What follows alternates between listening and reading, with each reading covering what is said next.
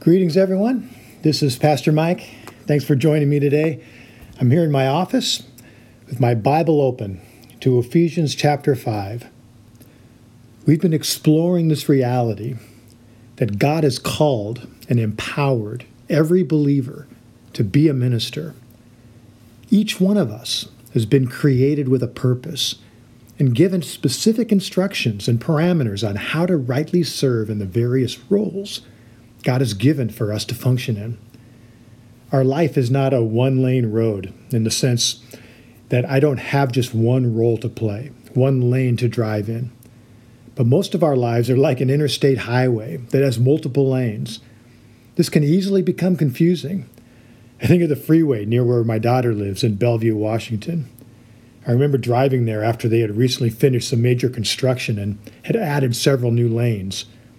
And as you entered this part of the freeway, approaching downtown, there was literally a different sign over every lane. And it was like five or six lanes. And each one of them had specific instructions. They now had a carpool lane for vehicles with at least three passengers, and one for carpools of two passengers, in addition to the signs of upcoming off ramps. There was so much to read in the few seconds before we passed under the signs that there was no way to read it all, let alone process the information and make a decision. I remember thinking that there was going to be so many accidents right there, caused by people not watching the road, but just trying to read all the signs. Fortunately, God gives us clear directions on how to navigate ministry in our lives. We are first of all called to minister to God, and that looks like something, and we've talked about that. Then we are called to minister in our homes, and that looks like something. Ephesians chapter 5 is the script that directs husbands and wives on how to play their roles in the home. And we're talking about what that looks like. So, Ephesians 5, starting in verse 30, it says, For we are members of his body. For this reason, a man will leave his father and mother and be united to his wife, and the two will become one flesh. This is a profound mystery, but I'm talking about Christ and the church. However, each one of you also must love his wife as he loves himself, and the wife must respect her husband. So, this is actually the second scene in which wives are to portray the manner in which God desires the church to respond to Christ. In the first scene, wives are called to submit to their husbands as to the Lord. Now, in this scene, wives are called upon to respect their husbands. Respect is an interesting word. It's just as often translated reverence. As to how this word relates to our relationship with God, it would seem quite natural, right, for us to respect and to reverence God. After all, He's big. He created all that is. He is all powerful. How could we not be in awe of Him? Every person in the Bible who had a personal encounter with God responded with awe and reverence. The Apostle John saw the Lord while exiled on Patmos and fell down as a dead man, it says. Moses, Isaiah, Paul, and others encountered God in his splendor and holiness. All of them responded with awe and reverence. God is awesome, and his presence is awe inspiring. Respect, however, is not fully synonymous with awe. Awe is our response to God's power and the awesomeness of his very being and presence. Respect is our response to both God's power and his character. All of us have had our run ins with bullies. Most of us can remember the name of the class bully who was bigger than us and all the other kids and used his size and strength to terrorize the smaller kids in the schoolyard. There's not one of us who didn't dream about how we would take that bully down a notch if we had the moves of Bruce Lee or Chuck Norris. But in reality, nobody respects a bully. He may be stronger than everyone else, but strength without character does not command respect. God, in stark contrast, is both all powerful and holy. It is, in fact, the very person of God who is the measurement of what is good. God is perfect in all that he is and in all that he does. 1 John 1 5 says that God is light. In him there is no darkness at all. When I'm asked to name my favorite Bible passage, I always say Mark chapter 1, verses 40 through 42. One of the most significant and life changing moments I've ever had and experienced as a Christian was the day that God really gave me a personal revelation of his character through this passage.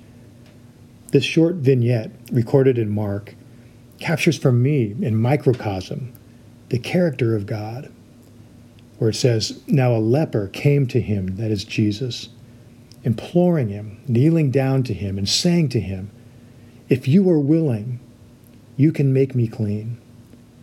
Then Jesus, moved with compassion, stretched out his hand and touched him and said to him, I am willing, be cleansed.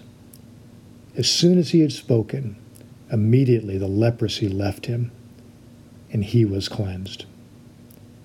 And what immediately strikes me in this story is the contrast between this leper and Jesus. The leper was physically repulsive, his body disfigured from this cruel disease. He was a pariah in his own community, considered unclean by all who came near. This man was helpless and pathetic. Jesus, on the other hand, was everything that this man was not. And it's this contrast between Jesus and the leper which pictures the incalculable gulf between the holiness of God and the sinful, leprous state of man. It's not clear how the leper understood that Jesus had the power to help him the fact that he came to Jesus on his knees, begging, shows his desperation. It's as if he realized that he may never again be this close to someone who had the power to do something about his predicament. As with the schoolyard bully, there's something in us which intensely dislikes it when one, when one party holds all the power and the other party, especially if it's us, holds no power. And this is precisely the situation in this story. The leper knew it, and Jesus knew it. When the leper addressed Jesus, he did not make a request or ask for help, but rather he blurted out a statement If you are willing, you can make me clean. Assumed in this statement is that Jesus had the power to make him clean. The real question behind the statement was Are you willing to make me clean? And this is the very question every leprous sinner asks God in his heart God, I know you're big and powerful, but are you willing to do something about my leprous condition?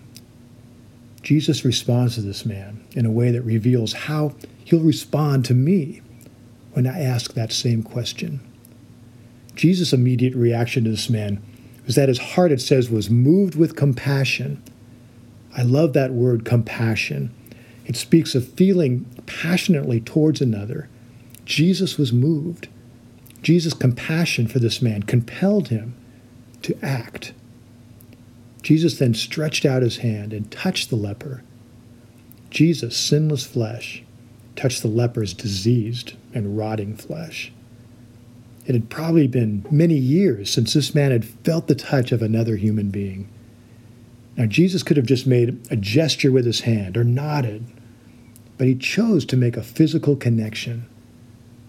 And finally, Jesus spoke to the leper what I consider to be perhaps the greatest statement in the Bible when he says, I am willing.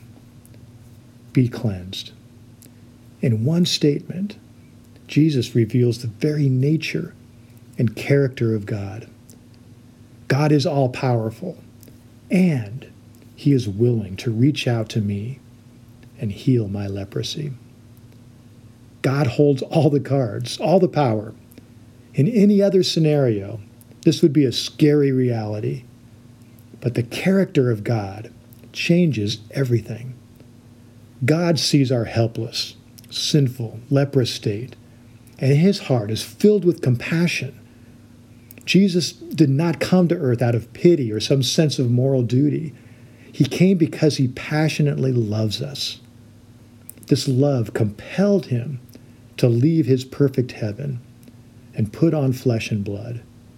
He entered our pain and was a man acquainted with sorrow and grief. When confronted with my desperate cry for help, Jesus proclaims that he is willing to save me and make me his bride. God is awesome in his power and perfect in his character. How can I do anything other than worship him in humble awe and reverence? Now, reverence, like submission, is an essential component of worship. In Ephesians 5, wives are commanded to respect their husbands as a picture of the church, respecting and reverencing Christ. When a wife does not treat her husband with respect, her actions picture a church that does not respect her Savior.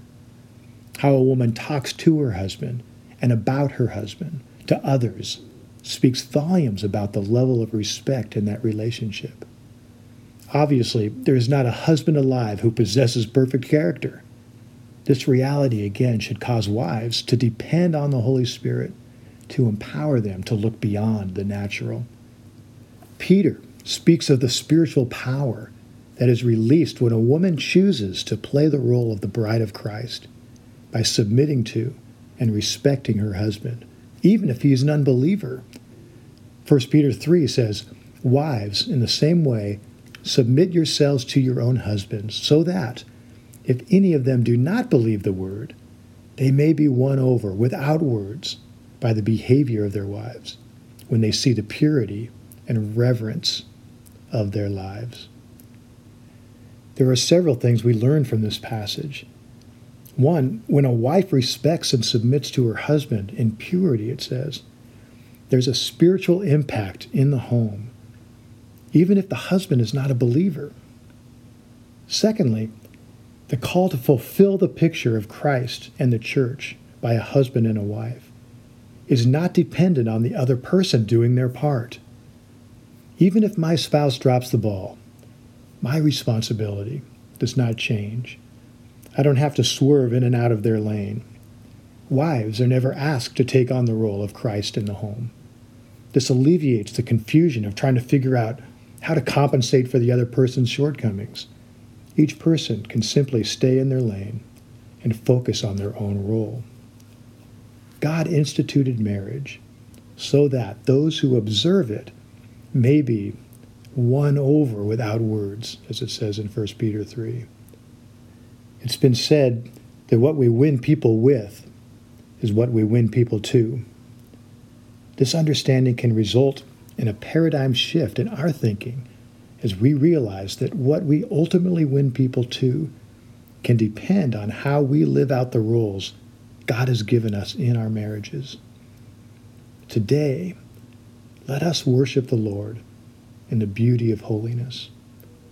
For he is perfect in all that he is and in all that he does.